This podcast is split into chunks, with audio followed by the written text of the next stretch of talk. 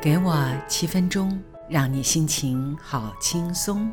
各位亲爱的听众朋友，大家好，我是家珍，欢迎收听《真心花园》网络广播节目，让我的声音陪伴你。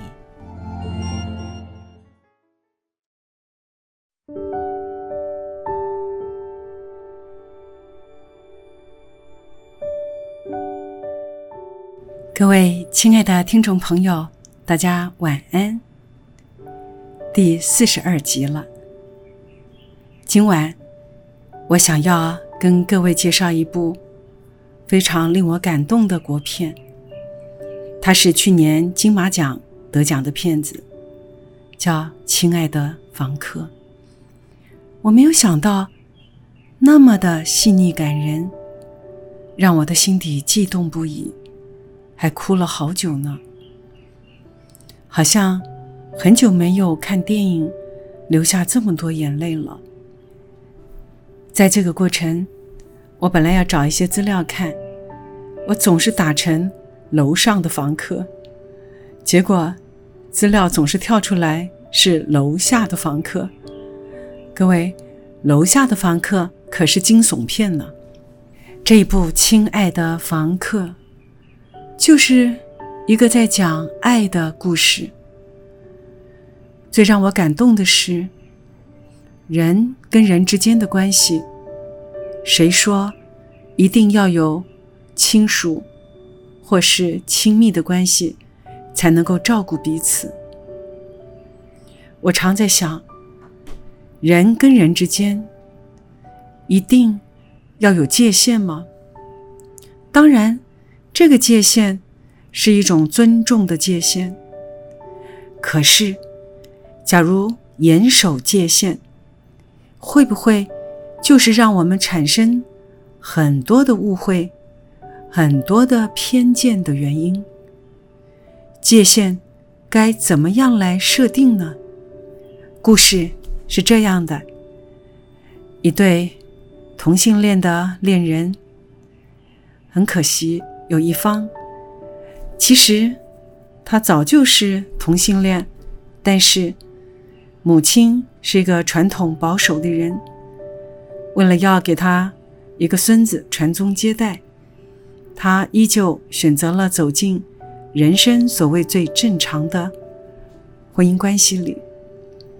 我想，这样的情形其实是很多的，但是他真心相爱的对方。竟然是在 FB 上得知他结婚的消息，当然很痛心。可是电影一开始是出现了这个男主角在照顾他爱人的妈妈和收养了他的小孩，因为他挚爱的对象跟着他去爬山的时候。因为身体的关系，就没有再醒来过了。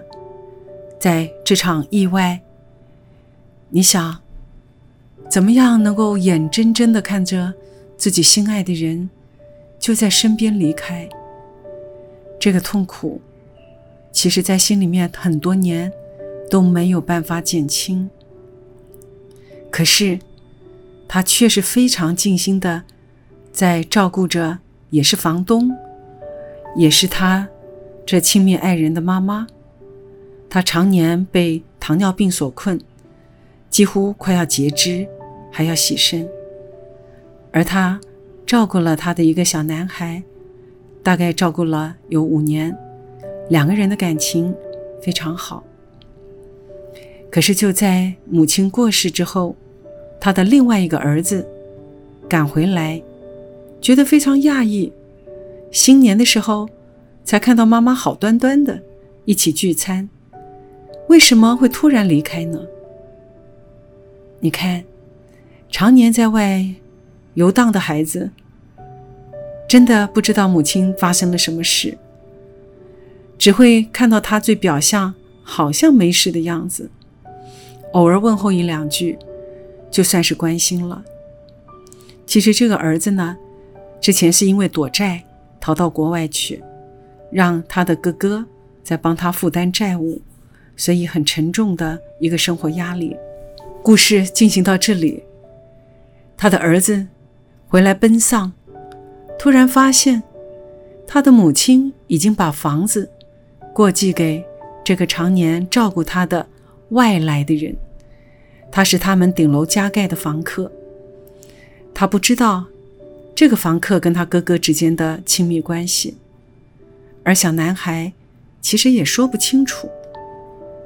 更糟的是，他发现他母亲去世之前已经同意让他房客收养了哥哥的这个儿子。精彩的故事就从这里开始。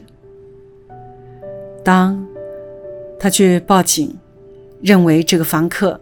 意图不轨，侵占他们家的房子。而警察呢，在查案的时候，得知他是同性恋，得知他就是一个外来的房客，怎么可能会对老太太、对这个小孩那么好呢？开始怀疑起，真的是有意图不轨。然后，在这样的一个偏见之下。他的出言，他的角度，一而再、再而三的将这个房客伤害到体无完肤，而且呢，还因为这个毒品的一些误会，把他抓到牢里去了。这个房客也认罪了。为什么？因为啊，他买的竞品，药竞品，给奶奶吃，奶奶吃了，因为过量。而断了气。可是给奶奶吃药的是那个小男孩，因为他不知道应该要吃几颗，而奶奶痛到实在没有办法，一直要求要吃药。我想要讲的是，这个房客和这个男孩的爸爸的真情挚爱，真情挚爱，无分性别，无分年纪。爱的本质，它就是一个感受，没有什么好说的。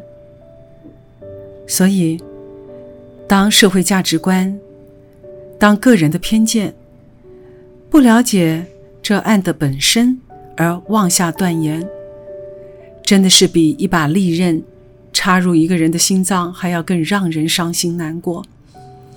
男主角就在这样的一个伤痛以及对他。情人的一种怀念，而愿意无怨无悔的付出，照顾他的妈妈，他的孩子。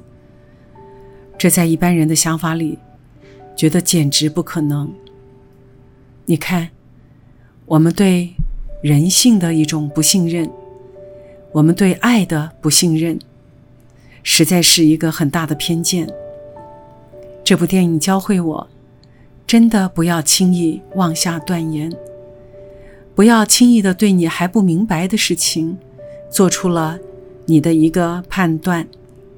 这个伤害，有的时候你自己不自知，而对方可能要花很多的时间去疗愈他自己。